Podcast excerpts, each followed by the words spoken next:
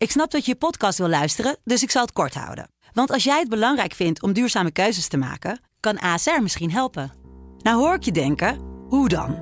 Nou, bijvoorbeeld bij het duurzaam herstellen van schade. Of de premies die we beleggen volgens ons duurzaam beleggingsbeleid. Dat bepaalt waar we wel en juist niet in investeren.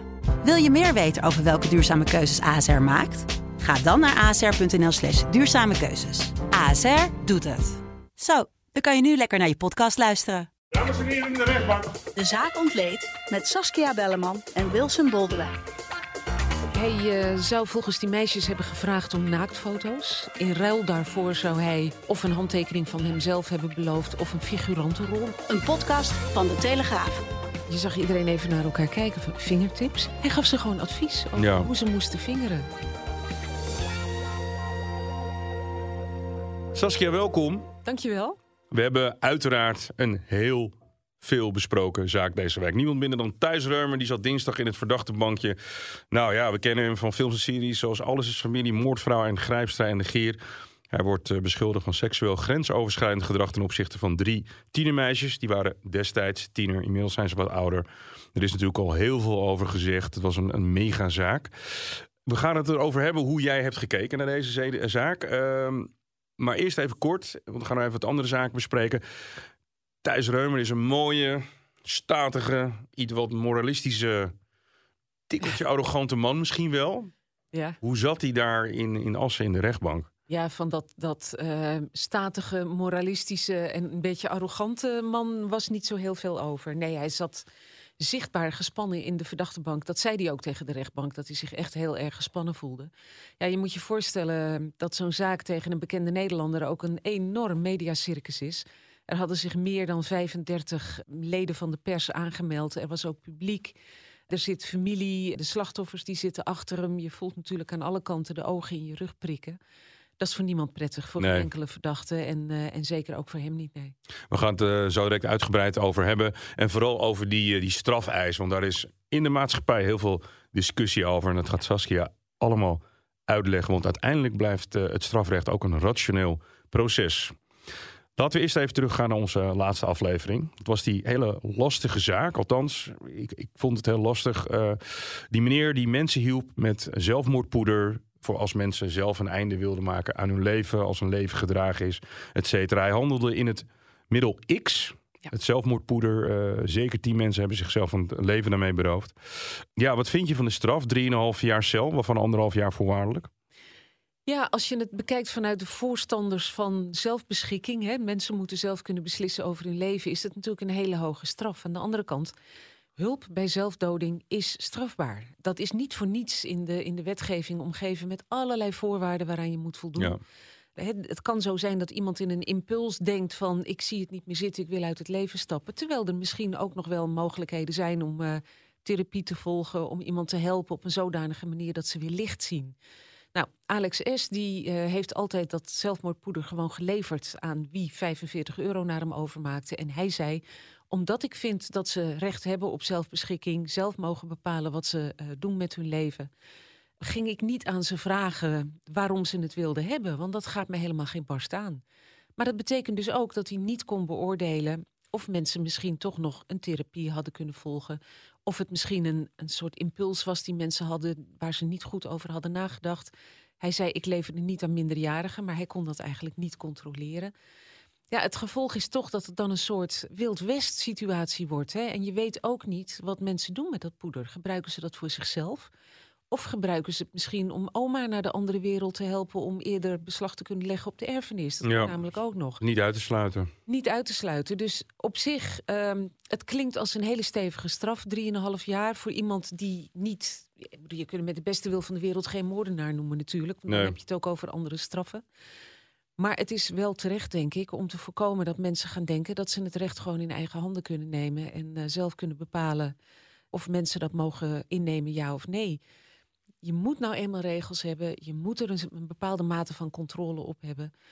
Eén ding is misschien wel te hopen dat naar aanleiding van deze zaak misschien toch weer de discussie nieuw leven wordt ingeblazen over Wat doen we nou met de categorie mensen die volgens de officiële normen niet uitzichtloos en ondraaglijk lijden, maar toch vinden dat ze uit het leven moeten kunnen stappen als zij dat willen? De eh, in-betweeners, zeg maar. Precies, die vallen nu tussen wel een schip. Ja, Ja. daar moet je misschien toch naar kijken of daar iets voor te bedenken valt, een regeling. Hij werd gesteund door een eh, eh, coöperatie, hè? Ja, coöperatie laatste wil. Coöperatie Laatste Wil. Daar hadden we namen we al een klein beetje een voorschot op vorige keer.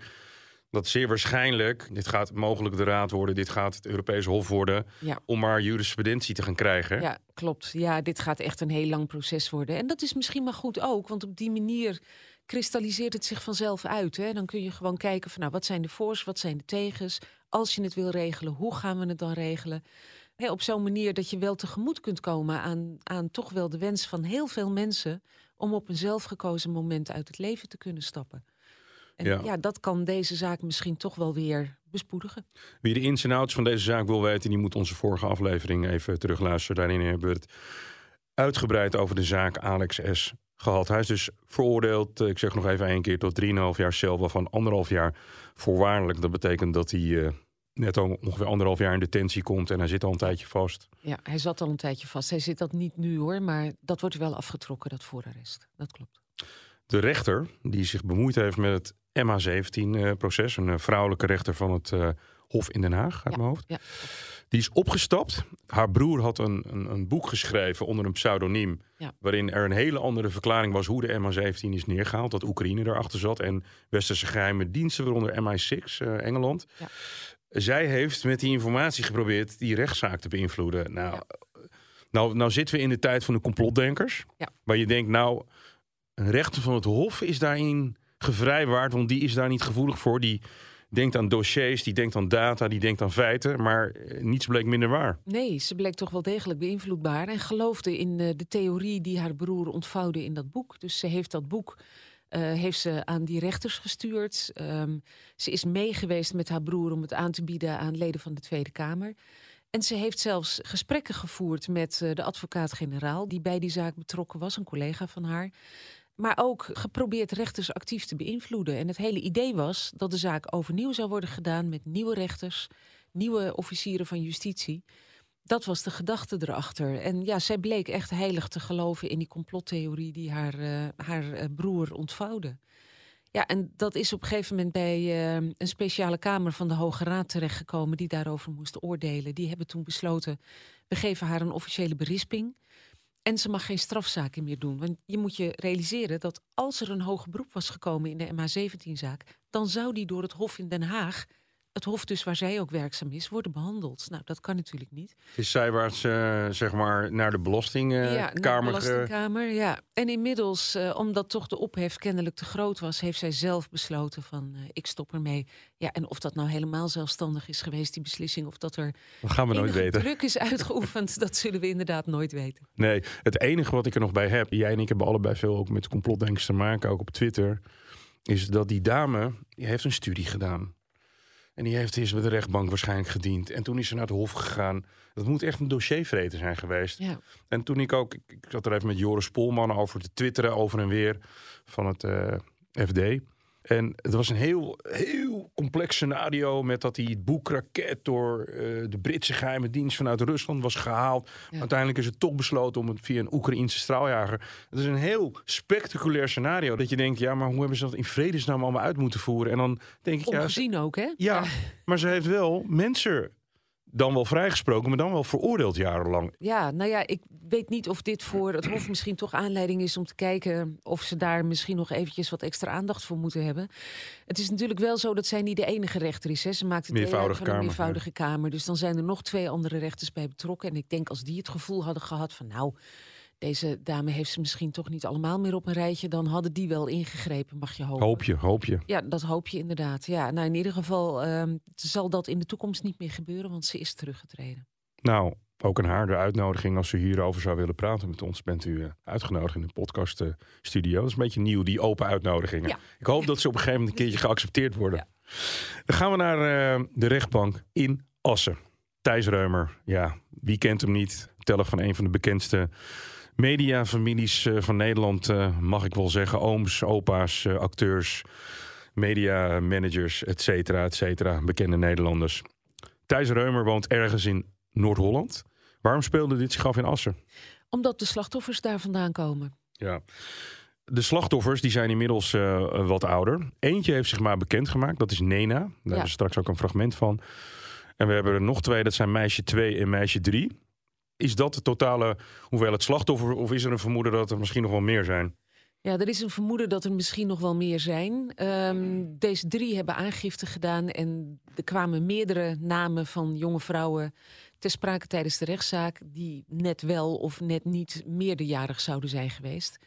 Het uh, is ook nog zo dat een aantal meisjes zich gemeld heeft die geen aangifte wilden doen. Dus uiteindelijk is het gebleven bij deze drie aangiften, deze drie zaken waarvan het Openbaar Ministerie zegt: hier gaan we mee, mee verder. Ja. En ja, dat is in principe ook genoeg hè, om aan te tonen dat er iets gebeurd is wat niet in de haak is. Wanneer heeft de zaak zich afgespeeld? Ik weet dat Thijs Reumer destijds 37 was. Ja. Over wat voor tijdslijn praten we? We hebben het over ruim twee jaar tussen eind 2015 en eind 2017. Hoe is hij uh, in contact gekomen met die meisjes? Ik denk ook dat dat een beetje zo'n hoogtepuntperiode was van zijn roem. Een van de bekendste, ja, ja een, van, een van de absolute BN'ers was hij. En hij kreeg contact met een aantal jonge meiden. Hoe is dat gegaan? Um, nou, hij speelde in die tijd in uh, de serie Moordvrouw met uh, Wendy van Dijk in de hoofdrol. En daar had zich een, een, fanclub gevormd. En op een gegeven moment is er ruzie ontstaan binnen die fanclub. Er is een afscheiding ontstaan, de Moordvrouw Squad genaamd. In die Moordvrouw Squad zaten minderjarige meisjes. In die andere fanclub zaten de meerderjarige vrouwen. En dat was haat en nijd tussen die twee. Want ja, allemaal uh, fans van Thijs Reumer. Die dolgraag contact wilden hebben met hun uh, idool. En uh, iedereen zagen als een potentiële concurrent. Nou, deze drie meisjes die zijn met hem in contact gekomen via die fanclub. En kennelijk ja, was. Via die afgescheiden fanclub. Ja, via de afgescheiden de fanclub, de squad. Ja. ja, blijkbaar was het niet zo heel ingewikkeld om met hem in contact te komen. En uh, was hij ook niet zo heel moeilijk met het verstrekken van zijn 06-nummer. Hij vertelde daar in de rechtbank over dat uh, hij eigenlijk van zijn, uh, zijn ex-vrouw Katja Schuurman had geleerd dat je niet een te grote afstand tot je fans zou moeten willen houden. Want ja, dat levert alleen maar gezeik op en verwijten over arrogantie. Dus ook Katja Schuurman was altijd bereid om in contact te treden met haar, haar fans. En hij heeft dat van haar overgenomen. Alleen hij is daar wel heel ver in gegaan. Ja. Bleek dus dat hij op een gegeven moment. Uh, er werd een, een chatgroep aangemaakt door die meisjes de chatgroep Douchen. Dat was op WhatsApp? Dat was op WhatsApp ja. en daar werd hij aan toegevoegd. En hij zegt nu van, ja, ik had daar natuurlijk gewoon uit moeten stappen. Ik had daar nooit in moeten blijven. Maar dat deed hij wel. En in die chatgroep werden dus enorm seksueel getinte gespreksonderwerpen besproken. Ja, hij bouwde een band met hen op. Ja. Hij werd een soort van vaderfiguur. Voor Toen sommigen. zagen ze hem een beetje. Zagen ja. ze hem? Ja, Ja, want hij was ook, ook- wel, ook wel uh, bedoel, ze zagen hem natuurlijk ook als een aantrekkelijke man. Dus het was een beetje een, een mix van. Het waren eigenlijk allemaal tamelijk kwetsbare meisjes. die misschien ook wel aandacht tekort kwamen thuis. Hè. Voor Nena gold dat in ieder geval. Ja. En die zei: Ik was gewoon op zoek naar aandacht en een beetje liefde. En nou, ze dacht dat gevonden te hebben in Thijs Reumer, die zich heel erg geïnteresseerd opstelde. ja. Ja, bij wie ze een goed gevoel kreeg. En dat is uit de hand gelopen. En dat uit de hand lopen. ehm, is er bekend geworden in die zaak hoe zich dat opbouwde? Je hebt gisteren ook overal over getwitterd, maar Ja. wij, wij doen het echt eh, stapje voor stapje. Ja. Hoe, hoe gingen die gesprekken? Hoe bouwde zi- zich dat op? Nou, dat ging eigenlijk in een razend tempo meteen richting seksuele onderwerpen. Dus dat. eh, er werd ook gezegd gisteren, het leek wel alsof Thijs Reumer verveeld raakte als het over andere dingen ging. Dus hij probeerde heel snel iedere keer het gesprek om te buigen naar seks. Ja, Ja, en dat ging vrij ver. Eh, Hij ging op een gegeven moment wat hij dan noemde vingertips geven. Eerst vingertips. van hoor ik dit goed, maar dat bleek dus echt letterlijk vingertips te zijn. Wat gebeurde even een zijpaadje? Hoe, wat gebeurt er dan in de zaal op het moment dat zo'n woord wordt uitgesproken? Nou, je, je zag iedereen even naar elkaar kijken. Van fingertips, hè? Moet je, is het het Engelse woord fingertips? Wat zijn het dan? Is het het Nederlandse woord? Nou, het bleek dus het Nederlandse woord fingertips te zijn. ja, Hij gaf ze gewoon advies over Ja. hoe ze moesten vingeren. Daar moet je je vingers eh, leggen, eh, twee of drie vingers. eh, zo moet je het doen. Hier zit je clitoris. Weet je, dat, dat soort dingen. Tegen een meisje van 14. ja, want je zegt nu heel specifiek tegen een meisje van 14, maar dat gebeurde dus wel in die groep. Dat was ook in een groepsproces. Daar, za- ja, daar zaten drie meisjes in. Meisje twee en van meisje 14, drie. Meisje van 15, meisje van 16. Allemaal veel te jong om over Ja. dat soort dingen te praten. En dat zei de officier van justitie ook. Ze waren nog helemaal niet in dat stadium. Eh, hij heeft ze gewoon seksueel ingekapseld. We hebben een eh, fragment eh, van de rechter waarin eh, nog wat meer wordt uitgelegd over waar die gesprekken over gingen. Dat het ging over masturbatie onder de douche en dat u daar vragen aan hen over heeft gesteld. Het vingeren. Zij geven ook aan, hij gaf ons ook letterlijk vingertips. In de zin van hoe dat moest gebeuren. Raakt u daar opgewonden van? Ja, wat antwoordde hij daarop? Dat hij daar niet opgewonden van raakte. Hij zei, uh, het was puur technisch wat mij betreft. Ik gaf ze gewoon adviezen en dat was technisch. En ik had daar totaal geen erotische gevoelens bij. Ja, dat kun je je afvragen, want er is ook een, een verhaal van een meisje dat vertelde dat uh, hij zich uh, aan het aftrekken was op het moment dat zij met hem online was en aan het facetimen was. Dus ja. of dat nou echt zo was, dat is niet. Nou, Daar was geen bewijsmateriaal nee. van. Nee.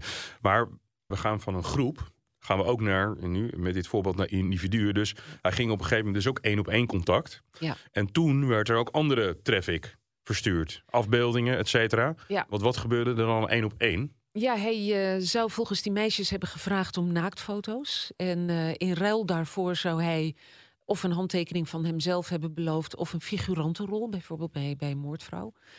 En dat ontkent hij zelf. Maar die meisjes zeggen van ja, hij was daar tamelijk dwingend in. En Ja. als we dat niet deden, dan blokkeerde hij ons. En ja, weet je, ze waren verliefd op hem. Ze waren Ja. mooi verliefd op hun idool. En ze waren als de dood om hem kwijt te raken. Dus ja, dan gaven ze toch maar toe en dan stuurden ze hem een foto. Wat ik jou hoor zeggen is dat hij dan ook echt... Het was eigenlijk op een gegeven moment emotionele chantage. Daar ging het echt heen. Van als je dat niet doet, Ja, Dan, ja. Ja, want hij, het is niet zo dat hij zei van... als ik die foto's eenmaal heb, dan ga ik er van alles mee doen. Nee. Nee. Nee, hij ontkent zelf voor die emotionele chantage. Hij zegt Ja. ook dat hij nog nooit om naaktfoto's heeft gevraagd. Hij zegt dat een van de meisjes hem een keer een foto in lingerie heeft gestuurd... en dat hij toen heeft geantwoord met van dat moet je maar niet doen. Is er bewijs daarvoor? Want alles wat digitaal is, blijft bewaard. Ja, dat is er dus niet, want het is inmiddels natuurlijk zoveel jaar geleden. Dus Ja. Er zitten geen foto's en geen filmpjes in het dossier. Op één dikpik na, een foto van zijn geslachtsdeel... waarvan hij zelf zegt, ja, dat is wel mijn geslachtsdeel. Ja. Maar die heb ik nooit aan deze meisjes gestuurd. Waarop de voorzitter vroeg van, goh, ging uw piemel dan zo rond? Ja. Kennelijk had hij die gestuurd aan iemand anders... maar die is dan toch op de een of andere manier bij die meisjes terechtgekomen.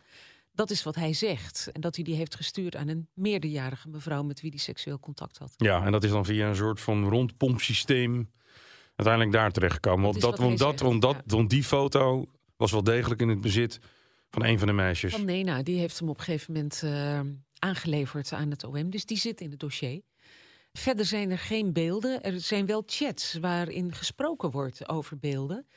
En er is ook een verklaring van de moeder van het derde meisje dat zegt ehm, dat zij een, een aftrekfilmpje heeft gezien. Waarop hij dus bezig was om zichzelf te bevredigen. Maar ja, voor zover ik weet zit hij niet in het dossier. Maar er zijn dus wel chats waarin wordt gesproken over foto's, over videobeelden en zo. Maar hij heeft dus nooit gezegd: ik wil naaktfoto's of nog meer naaktfoto's en anders dan ga ik ze publiceren. Of eh, hij, heeft nee, ze er nee. niet mee gechanteerd. Maar volgens die meisjes wel emotioneel. gechanteerd. Emotioneel. Hij dreigde ze te blokkeren en dat was voor hun op dat moment het ergste wat ze kon overkomen. We praten over eh, tot 2017. Op een gegeven moment is die periode is afgerond. Ja. Is er nog over gesproken waarom hield het op een gegeven moment op, die communicatie? Nee, dat is eigenlijk niet zo erg besproken. Er is op een gegeven moment wel ruzie ontstaan in die chatgroep. Volgens mij is die toen afgesloten. De chatgroep Douchen, zeg Ja. maar. En waar kwam die naam nou vandaan, dat douchen? Dat was omdat hij ook tijdens allerlei chats hen zou hebben verteld... wat mannen en vrouwen zoal doen onder de douche. Nou, dat is niet inzepen, afspoelen en er weer uit. Dat, Nee. dat was ook van seksuele aard. In eerste instantie gebeurde hier helemaal niets mee. Nee. En ehm, later heeft, eh, heeft een van de aangevers verklaard... door The Voice is het allemaal weer opgerakeld. Ja. Wat is daarover Ja. gezegd? Zij zei van, ja, we hebben toen eh, thuis ook besproken van... goh, dan gaat binnenkort ook de bierput over Thijs Reumer wel open. Dat gebeurde in de eerste instantie niet. Op een gegeven moment heeft... Dat gebeurde eh, op Twitter, toch? Destijds. Nou, eerst was het zo dat Nena vertelde dat zij eh, Boos van Tim Hofman had benaderd... omdat die natuurlijk het Voice-schandaal heeft aangezwengeld. ja. Ja, daar kreeg ze geen gehoor. Je moet je voorstellen dat dat programma natuurlijk in, werd overstelpt met, Ja. met mails en met meldingen van meisjes en jonge vrouwen. Ze konden gewoon niet overal op reageren. Uiteindelijk heeft Nena besloten om het heft in eigen hand te nemen. En die heeft via Twitter Thijs Reumer ter verantwoording Ja. geroepen. Dat heeft een enorme hoos aan reacties uh, gehad. Het was eerst een ontzettende ontkenning van zijn kant. Eerst een enorme ontkenning. Dat hij schreef van ja, hè, dat ik word beschuldigd van uh, ontucht uh, digitaal met een meisje van 14. Dat gaat mij een brug te ver. Ja. Dus hij ontkende dat en hij dreigde zelfs juridische stappen te ondernemen tegen Nena. Maar die tweet van Nena had wel tot gevolg dat zich dus ook meisje 2 en meisje 3 melden bij de Ja. politie. Die allemaal zoiets hadden van ja, ons is hetzelfde overkomen. En er waren er meer die verklaringen hebben afgelegd eh, die de verklaring van Nena ondersteunden. En Maar langzamerhand... Nena heeft dus ook een enorme hoeveelheid bagger over zich heen gekregen van Ja, Thijs Reumer fans is zelfs met de dood bedreigd Ja. eh, omdat zij dit aanzwengelde. dat is een heel... Daar moet de psycholoog iets over zeggen, maar dat is een heel raar mechanisme. Dat heb je ook met Michael Jackson gehad. Ja. Mensen willen hun fandom niet eh, verstoord zien, hè? Nee, dat klopt. Ze willen op de een of andere manier toch dat beeld hoog houden. En iemand die dat verstoort en iemand die, die een beerput opentrekt, ja, die heeft het gedaan. Dus Nena zegt ook van ik, ik had me nooit gerealiseerd dat het zo erg zou zijn. Wel Ja. dat er reacties zou komen, maar dat het zo erg zou zijn. Die heeft wat over zich heen gekregen hoor. Dat is echt heel erg eh, geweest. Ja, maar na verloop van tijd kwam er dan toch een terugtrekkende beweging van Thijs Reumer. Ja. Zijn relatie ging uit. Hij liet via zijn management het een en ander weten. Ja. Ik denk dat hij toch wel nattigheid voelde. Ja, dat denk ik ook. En eh, we hoorden vanaf dat moment ook niks meer over die eventuele juridische stappen tegen Nena. Daar heeft hij het niet meer over gehad. Ja, en het Openbaar Ministerie besloot natuurlijk om eh, een onderzoek in te stellen en eh, vervolging in te stellen. Ja, en daar hebben wij het toen over gehad in de studio, een paar dagen geleden. Eigenlijk is er voor een bekend iemand is er heel snel. Het kan ook zijn dat, eh, dat de OM daar wat meer ruimte had. Dat, dat weet je natuurlijk eigenlijk ook niet. Maar eigenlijk is er heel snel besloten, we gaan vervolgen. Nou ja, omdat het Openbaar Ministerie toch vond, we hebben hier genoeg bewijs. Kijk, Ja. je, tegelijkertijd in, in dat hele voice-schandaal zitten we nog steeds te wachten op vervolgingsbeslissingen. Marco Bussato. Precies, we weten nog steeds niet precies wat daarmee gaat gebeuren. Dus in de zaak van Thijs Reumer heeft het Openbaar Ministerie gevonden van we hebben bewijs, eh, we gaan hem vervolgen en dat gaan we ook snel doen. Wat in principe natuurlijk voor iedereen beter is, zowel voor de slachtoffers als voor een verdachte.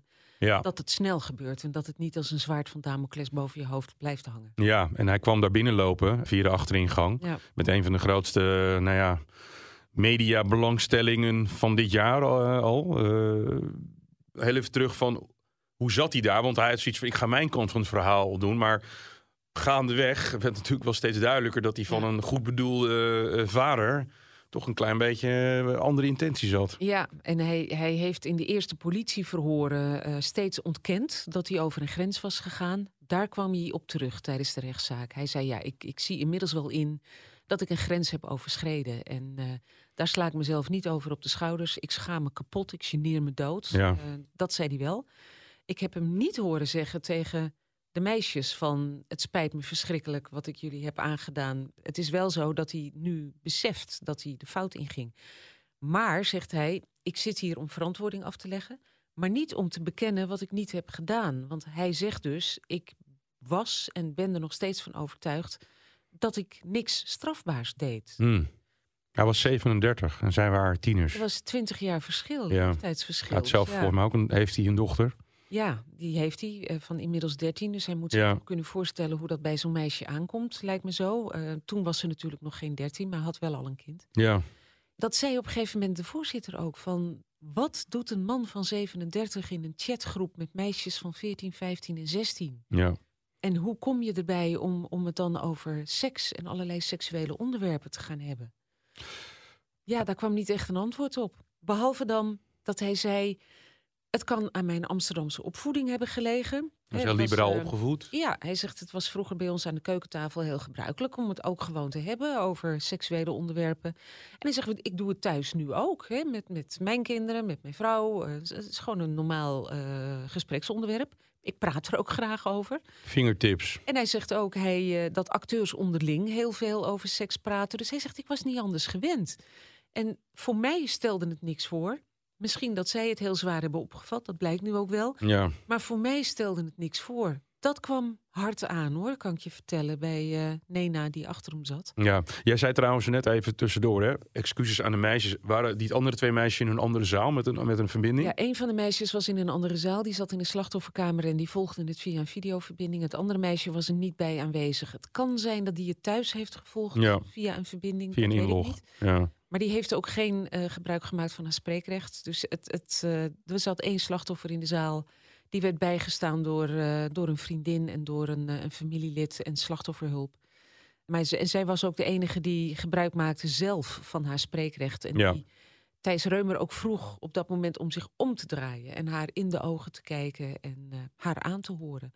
En zij zei ook heel nadrukkelijk tegen Thijs, ik was 14. 14. Ja. Zullen we dat nog een fragment meteen even luisteren? Ik weet het nog als de dag van gisteren. Een van onze eerste gesprekken via WhatsApp. Ik was op een feestje voor jongeren tussen de 12 en 16 jaar. Wel heel uit thuiskomen, hè, zei je. Je bent nog maar een kuikentje. Op dat moment wist ik niet wat mij overkwam. Jij wist dat ik geen fijne thuissituatie had. En dit berichtje liet mij denken dat jou mij gaf. Ik was niet alleen mega fan van jou. Ik werd verliefd op je en tegelijkertijd was je mijn vaderfiguur. Die ik op dat moment enorm miste. Als ik geen foto wilde sturen, dan blokkeerde je mij. En dan raakte ik totaal in paniek en dacht ik, ik ben je kwijt. Vinger jij jezelf wel eens, vroeg je mij. Nou Thijs, voor het geval je het nog steeds niet kan herinneren, ik was 14. Ik was daar niet mee bezig. Maar jij was het daar om mij te leren. Een kwetsbaar meisje van 14. Mijn seksualiteit is door jou gevormd. Ik dacht dat het normaal was om foto's en video's te sturen en verwarde zorgzaamheid en aandacht met seksualiteit, waardoor ik later weer in onveilige tere- situaties terecht ben gekomen. Er zijn op seksueel gebied veel nare dingen gebeurd en ondanks dat ik jou daar niet de schuld van geef, ben ik er twee jaar geleden wel achter gekomen dat het allemaal bij jou is begonnen. Ja, dit is eh, Nena. Hoe oud is zij inmiddels? Zij is begin 20. Begin twintig. Het fragment spreekt eigenlijk voor zich. Hè? Dat, Ja. dat, daar, zit, daar zit alles in. Eh, we hebben het net erover gehad. Ze werd niet geloofd. Andere fans bedreigd, eh, kapot gemaakt. En dan zit ze er toch maar even mooi te zitten... en met Ja. over hele intieme dingen te praten. Dat is ongelooflijk dapper. Ja, Ja. Dat je dat durft en dat je dat gewoon in de openbaarheid doet. En eh, ja, ik heb er altijd grenzeloos bewondering voor hoor. Dat ze dat durven. Want je weet ook dat naar aanleiding van zo'n rechtszaak en naar aanleiding van haar verklaring. Weer een hele hoop bagger over haar wordt uitgestort. Want er zullen altijd mensen zijn die zoiets hebben van. Jij wilde toch contact met hem? Exact. Precies. Wat had je dan verwacht? Ja, Zo gaat het, hè? Het is ja. keihard. Ja, het is echt keihard. En er zijn meisjes van 14 die best al wel ver zijn in hun ontwikkeling. Maar er zijn er ook die echt nog niet bezig zijn met seks. En daar was zij er eentje van. Ja. Ja, zij was op zoek naar, naar een vaderfiguur, was tegelijkertijd verliefd op hem. Nou, je hoort het haar zeggen. hè. Zij verwarde aandacht met allerlei andere dingen. Ze was gewoon op zoek naar iemand die haar aandacht gaf, die haar steun gaf, die naar haar wilde luisteren. En eh, hij heeft daar toch misbruik van gemaakt. Is er een fysieke ontmoeting geweest tussen een van de drie meisjes en, en Thijs?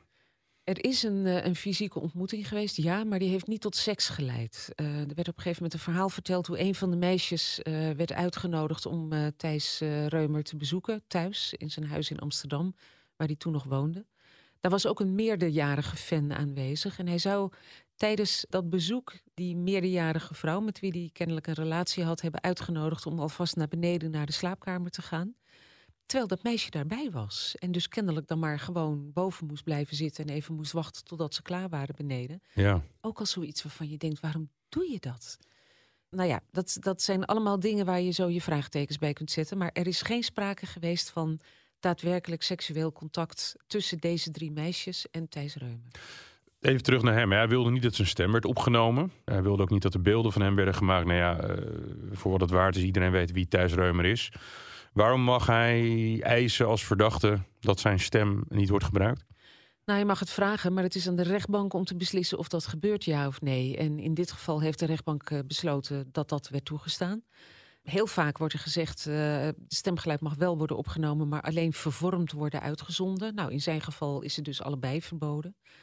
Je zou zeggen, zijn stemgeluid is best bekend, dus eh, we weten hoe zijn stem klinkt. Maar het is natuurlijk anders als je in een rechtbanksetting zit. Hè. Eh, hij is natuurlijk bang dat hij tot in lengte van jaren wordt geconfronteerd met opnames uit die rechtszaak. Dat wil hij voorkomen. Dat hij niet in beeld wordt gebracht, dat is gebruikelijk. Ja. Geen enkele verdachte mag in Nee. beeld worden gebracht in Nee. de rechtszaal. Hè, op, op een paar mensen na, zoals destijds Geert Wilders, die daar natuurlijk geen bezwaar tegen had, die mocht in beeld. Eh, nou, zo zijn er nog een paar verdachten geweest die hebben gezegd: Ik heb geen bezwaar tegen. Hij wel en dat mag. Jij bent erbij geweest. Wat, wat heb jij zien gebeuren? Kijk, hij kwam binnen met zijn ouders. Een hele hechte familie. Hè? Vertelde je ook over vrij eh, liberale jeugd in Amsterdam gehad. Hij wilde zijn kant van het verhaal doen. Heb jij een, een verandering gezien in iemand die eerst heel erg zo van... Ik ga mijn kant van het verhaal laten zien. Tot en met, je moet Nena aankijken. Die geeft een verklaring. Meer schuldbewust. eh, ook in relatie, eh, gesprekken met de rechter. Nou ja, wat mij vooral heel erg opviel was dat hij zich heel veel zei niet te kunnen herinneren. En op een gegeven moment maakte de officier van justitie daar nog een opmerking over. Die zei dat hij het opvallend vond dat als het ging om contacten met die minderjarige meisjes, Thijs Reumer zich heel veel niet kon herinneren. En als het ging over contacten met meerderjarige fans, dan kon hij het zich wel allemaal herinneren. Dan wist hij alles nog. Nou, dat werd opvallend genoemd. Dat werd dus overduidelijk door de officier ook niet zo geloofd. Ik kan niet zeggen dat ik nou een verandering heb gezien tijdens die rechtszaak. Hij was gewoon vanaf het begin heel erg gespannen. En ook al bereid om toe te geven nu dat hij over een grens was gegaan. Maar om nou te zeggen dat hij alles eh, bekende, nee, Nee. dat deed hij niet. Nee. Denk je dat zo'n advocaat dat dan ook zegt van... joh, dat weten we natuurlijk niet. Is Nee. geheim, maar dat, is, dat hij strategisch heeft gezegd van... hier moet je heel voorzichtig zijn en daar niet. Nou ja, ik denk dat zijn advocaat hem ongetwijfeld zal hebben verteld van... jongen, dit soort contact digitaal met minderjarige meisjes... dat kan gewoon niet. Dus je kan wel het gevoel hebben dat je niet strafbaar bezig was. Maar dat kan gewoon niet. Dat is in ieder geval, dat zei ze ook gisteren of tijdens de zaak... moreel verwerpelijk, onfatsoenlijk... Maar iets anders is of het ook strafbaar was. Daar wierp zij een eh, vraag over op. Wikke Monster, de advocaat, Ja. zei van ja... Het is inderdaad onfatsoenlijk. Je kunt er van alles van vinden. Een man van 37 die dat soort gesprekken voert met minderjarige meisjes. De vraag is, is het strafbaar? Nou, Ja. zij vond dus van niet en zij vroeg om vrijspraak. Nou, wat mij fascineert is dat de herinnering... of het nou om Mark Rutte gaat of wat dan ook... is altijd een heel veel gebruikt argument. Ja. Waardoor de officier nu naadloos zei... goh, dat kan hij zich wel herinneren en dat Ja. niet. Vind ik een beetje vreemd. Is ook vreemd, intermenselijk gedacht. Maar dan denk ik altijd van... daar ben jij natuurlijk ook niet bij. Is dat nou een soort tactiek van een advocaat om te zeggen... joh, als het hierom gaat, moet je even de herinneringsargumenten... eh, Ja, dat zou kunnen. Want ja, kijk, als iemand zegt ik kan het me niet herinneren, kun je er eigenlijk niks van zeggen. Nee, als precies. iemand zegt van daar ga ik niks over zeggen, dan kun je hem zijn proceshouding misschien later nog verwijten. Iemand heeft niet eh, de plicht om antwoord te geven op vragen, maar het kan wel tegen je gebruikt worden als bewijsmateriaal schreeuwt om een verklaring. Maar tegen geheugenverlies nee, het kun je niet zo heel veel inbrengen. is eigenlijk stiekem een heel krachtig argument. Eigenlijk wel, ja. En je hoort het heel veel verdachten ook doen in de verdachte bank. eh, zich beroepen op, eh, ja, sorry, het is zo lang geleden. Ik kan Ja. het me echt niet meer herinneren. En wat hij daar nog bij zei was van, ja, kijk, voor mij stelde het gewoon niet zoveel voor. Dus ik kan het me niet zo goed herinneren. Het is voor hun misschien iets heel groots geweest, maar niet voor mij. Helaas. Ja, ook voordat Mark Rutte zich beriep op zijn geheugenverlies, eh, deden veel verdachten dat al hoor, zich beroepen op hun geheugen. Ja, het is een veelgebruikt argument. Maar ik dacht, ik licht het nog even eruit. Ik haal het nog even eruit. Hij refereerde ook aan zijn ex, hè, Katje Schuurman. Dat hij daardoor in een bepaalde periode kwam als een soort verklaring. Ja. Ja, kwam dat een beetje over als een, als een goed onderbouwd verhaal? Nou ja, wat hij zei was, ik, eh, er was een soort leegte in mij na de scheiding van eh, Katja Schuurman. En die leegte heb ik geprobeerd op te vullen met seks en met gesprekken over seks. Want dat vond hij nou eenmaal een leuk gespreksonderwerp, zei hij. Daar praat hij graag over. Ja, en daar heeft hij dus de grenzen uit het oog verloren... door dat ook te gaan doen met die minderjarige meisjes. Ja, Maar hij, hij verklaarde dat zo, als Ja. een, een leegte in mijn bestaan die ik heb geprobeerd op te vullen. En achteraf zegt hij ook wel van ja, ik had natuurlijk dat privécontact met die meisjes moeten afkappen. Ik had natuurlijk uit die chatgroep moeten stappen. Toen hem werd gevraagd van ja, maar waarom maakte je daar dan überhaupt deel van uit? Zei hij van ja, daar kan ik ook niks aan doen. Zij hebben gewoon een chatgroep aangemaakt Ja. en mij toegevoegd. Eh, daar, daar had ik geen invloed op. Maar hij had er natuurlijk wel invloed op of je erin zou blijven, ja of nee. Je kan er ook uitstappen. Dan gaan we naar eh, een onderwerp waar veel commotie over is. Dat is de strafeis. 240 uur taakstraf en een dag in detentie. Hier is veel boosheid over. Ook een columnist bij ons eh, heeft er het nodige over gezegd. Mensen komen ergens te makkelijk mee weg. Maar wij zeggen wel vaker hier... eh, de rechtspraak is iets heel rationeels, het strafrecht. De officier en de mensen die hem helpen... en de rechters gaan kijken van wat is er nou feitelijk gebeurd... en wat is nou de schade. Ja. 240 uur. Ik herhaal hem even. Taakstraf en, en die ene dag detentie. Kan Ja, jij even is- je is- analyse daarop loslaten? Officieel is het 90 dagen eh, celstraf, waarvan 89 dagen voorwaardelijk. Nou, waarom is dat nou geëist? Omdat er een zogenaamd taakstrafverbod is. Voor dit soort zedenfeiten mag er niet alleen maar een taakstraf worden opgelegd. Tegelijkertijd vinden officieren van justitie en rechters ook dat zij de mogelijkheid moeten hebben om maatwerk te leveren. Want de ene zedenzaak is vele malen erger dan de ander. Nou Ja. heb ik zelf bij talloze zedenzaken gezeten van dit type. Hè, dat mannen eh, digitaal ehm, vrouwen, meisjes in de val lokten. Thijs Reumer heeft zich in de eerste plaats niet voorgedaan als een leeftijdgenoot of als iemand anders. Dus hij heeft met open vizier heeft hij contact gehad met die meisjes. Er is geen sprake geweest van chantage met naaktfoto's. Er is niet gezegd van ik heb nu een naaktfoto, maar ik wil meer van jou. En anders ga ik naaktfoto's publiceren. Nou, dat zijn zaken die komen wij heel veel tegen. Ja. Dat meisjes zwaar onder druk worden gezet, bedreigd. Dat er ook daadwerkelijk seksueel getinte beelden eh, online worden geslingerd, naar familie worden gestuurd. ehm, dat er wordt gedreigd met eh, familieleden iets aandoen. Dat er wordt gedreigd die meisjes iets aan te doen. Dat is hier allemaal Nee. niet gebeurd. De emotionele maakt- chantage bleef beperkt tot een één op één Precies, situatie. Precies. En ja, je kan het emotionele chantage noemen, hè, want zo hebben die meisjes het absoluut ervaren. Hij heeft, eh, zegt hij, dat nooit zo bedoeld. Want hij zegt: Ik heb nooit een tegenprestatie in het vooruitzicht gesteld. Een handtekening of een figurantenrol. We kwamen bijvoorbeeld bij moordvrouwen altijd figuranten tekort. Ze hoefden maar een telefoontje te plegen en ze kregen een figurantenrol. Daar hoefde ik helemaal niet tussen te zitten. Maar hij dreigde wel met het contact af te kappen. Dat is Ja, wel heel volgens die concreet. meisjes eh, dreigden niet dan om ze te blokkeren. Ja, dat is concreet. Maar kun je dat nou zien als bedreiging of als chantage? Kijk, zo hebben die meisjes dat wel Ja. gevoeld. Want zij waren als de dood dat ze dat contract zouden verliezen. Voor hen was het heel belangrijk. Voor hem stelde het niet zoveel voor. Nee, en strafrecht gaat niet over wat iemand hoe nou mensen precies... het ervaren Ja. en hoe mensen het voelen. Nee, strafrecht gaat puur over wat is er nou sec gebeurd. Daar Ja. gaan ze naar kijken. Welk wetsartikel is daarop van toepassing? Wat heeft hij nou precies gedaan? De officier van justitie zegt hij heeft wel degelijk meisjes verleid tot het sturen van naaktbeelden naar hem. Nou, dat is strafbaar en daar moet hij een straf voor krijgen.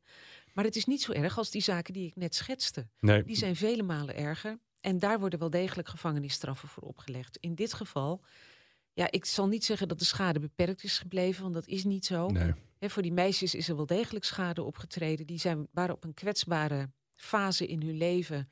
En die zijn door hem wel degelijk geschaad. Maar het is van een andere orde dan, nou, ik noem maar een voorbeeld, die Aydin C.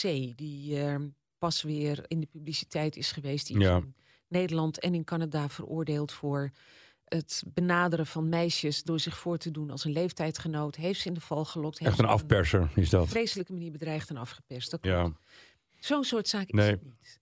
En een rechter en ook een officier, die kijken wel heel sec naar, nou wat is er nou precies gebeurd? Hè? En wat heeft hij aangericht? Hoe, hoe erg is dit? En als je dat naast die andere zaken legt, ja, dan is dit een eis die je best wel kunt verklaren. ja, Je kunt nog niet zeggen dat hij er goed mee wegkomt, want de rechter moet zich nog uitspreken. klopt. Die gaat daar nog over oordelen. Je moet het ook zien dat, eh, zo zien dat die voorwaardelijke gevangenisstraf van 90 eh, of 89 dagen dus eh, eigenlijk, die blijft boven zijn hoofd hangen. Hij houdt er, als hij daartoe wordt veroordeeld, ook een strafblad aan over. Die 240 uur taakstraf eh, moet je ook niet onderschatten. Nee. Dat is ook best wel pittig. Maar daarnaast houdt een, eh, een rechter straks ook rekening met de gevolgen die het heeft gehad op zijn leven. Die persoonlijke omstandigheden. Dat gebeurt bij iedere verdachte. Dat is niet uniek bij Thijs Reumer. En dat is bij hem, omdat hij bekend is, heel groot. Exact. Kijk, het is nu zo dat zijn, zijn filmwerk helemaal stil ligt. Eh, hij wordt uit films gesneden. Hij krijgt geen nieuwe klussen meer. Ik geloof dat zijn agent zich teruggetrokken heeft. Die wil zijn zaken niet meer behartigen. Dat ligt helemaal stil. Zijn advocaten zegt van... ik schat in dat hij in de toekomst altijd een paar jaar binnen de filmindustrie zal blijven. Dus ja, zijn acteercarrière kan hij waarschijnlijk op zijn buik schrijven. Omdat het een bekende Nederlander is en iedereen hem herkent... zal hij ook niet zomaar weer even in een, eh, in een supermarkt zijn boodschappen kunnen doen. Dat noemde hij ook nog op, hè, dat hij Ja. er als een berg tegenop ziet. Iemand die een, nou, zeg maar een gewone baan heeft hè, in de maatschappij. Iemand die loodgieter Ja. is, of die bakker is, of die journalist is, niet zo bekend is. Die wordt op een gegeven moment veroordeeld, maar die kan wel weer Ja. zijn werk oppakken op een gegeven moment. En de kans dat hij dat kan, is heel gering. Nou, huwelijk op de klippen gelopen, voor zover we nu weten. Ehm, Jij bent geen uh, entertainmentjournalist, Nee, maar dus er, is al, heb- er is wel of niet, wel of niet. Daar is Ja. een beetje twijfel over. nou ja, in ieder geval, wat hij wel zei was eh, dat er een hele moeilijke situatie binnen zijn gezin is. Ja. En nou, dat kan iedereen zich voorstellen. Dus En hij heeft ook nog een dochter. ja, dat ze door een crisis gaan, dat ligt voor de hand. Dus eh, die, die straf voor hem zou wel zwaarder aankomen dan voor een gemiddelde Nederlander. Dat is geen klassejustitie omdat er met persoonlijke omstandigheden van verdachten altijd rekening wordt gehouden. En als voor een bepaalde categorie verdachten de consequenties gewoon vele malen groter zijn, dan mag een rechter daar gewoon straks rekening mee gaan houden. Nou, en in hoeverre de rechter dat ook gaat doen in de zaak van Thijs Reumer, dat is natuurlijk nog even afwachten. Maar die eis is helemaal niet zo verrassend. Wat mij altijd biologeert, of althans ik probeer me daar ook in te verplaatsen, dat ook wij, ehm, kijk, zoals jij bent, jij bent ook best bekend. Ja. En ik ben een heel klein beetje bekend vergeleken met jou. Je moet soms ook niet vergeten dat eh, vroeger er waarschijnlijk dingen gebeurden die komen nu aan het licht. Ja. Dankzij eh, het, het, het social media tijdperk. Want er ligt ook daadwerkelijk bewijs. We zien het ook terug in de PGP-telefoons. Ja. Liquidaties worden gepleegd met digitaal bewijs. Het is wat dat betreft echt een ander tijdperk. Ja. Maar een bekend iemand, een, een acteur die heel mooi is, die komt ook in een soort krachtenveld. Die krijgt het altijd maar aangeboden. Ja. En op een gegeven moment krijg je een hele omgeving die alles geweldig vindt van je. Ja. Je normen gaan hoe dan ook verschuiven.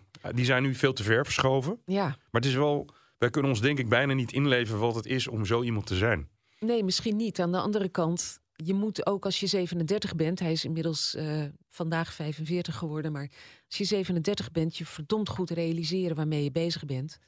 En dat je met minderjarige meisjes, kinderen nog, te maken hebt. En jij bent de volwassen man, hè?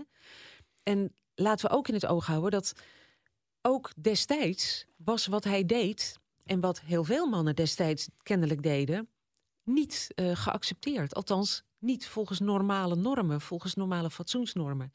Ze kwamen er misschien destijds makkelijker mee weg. Het werd misschien in bepaalde kringen geaccepteerder gevonden. Maar het was gewoon fout gedrag. Ja. En het ging om volwassen mannen die beter hadden moeten weten. En ook hadden kunnen weten. Ik denk dat er eh, heel veel zaken nog onontdekt zijn op, eh, op dit gebied. Ja. En ik denk ook dat het belangrijk is dat, dat is eigenlijk altijd heel lastig, maar om aan jonge mensen die, fan, die midden in het fandom zitten, eh, bewaak je eigen grenzen. Ja, en tegelijkertijd ehm, zou ik liever die boodschap willen richten aan die meerderjarige idolen. Van denk aan de grenzen en hou je een beetje in. Ja. Eh, bedoel, ga niet denken dat dit gewoon volwassen vrouwen zijn eh, die zelf ook wel kunnen beoordelen wat ze ja, eh, waar ze ja of nee tegen zeggen. Je hebt te maken met kinderen. En ja, die kunnen jou aanbidden en ze kunnen je van alles en nog wat aanbieden. Maar dat is niet normaal. Het is in ieder geval moreel verwerpelijk en misschien zelfs strafbaar. Saskia, dankjewel. Uitspraak over twee, Twee weken. Ja. Dit was de zaak ontleed voor deze keer. Vindt u dit een goede podcast? Laat u dan een recensie achter, afhankelijk van het platform waarop u dit terugluistert. Mijn naam is Wilson Boldewijn. We gaan er heel even tussenuit, maar we zijn er in september weer. En onze podcast operator is Marieke Mager. Dag.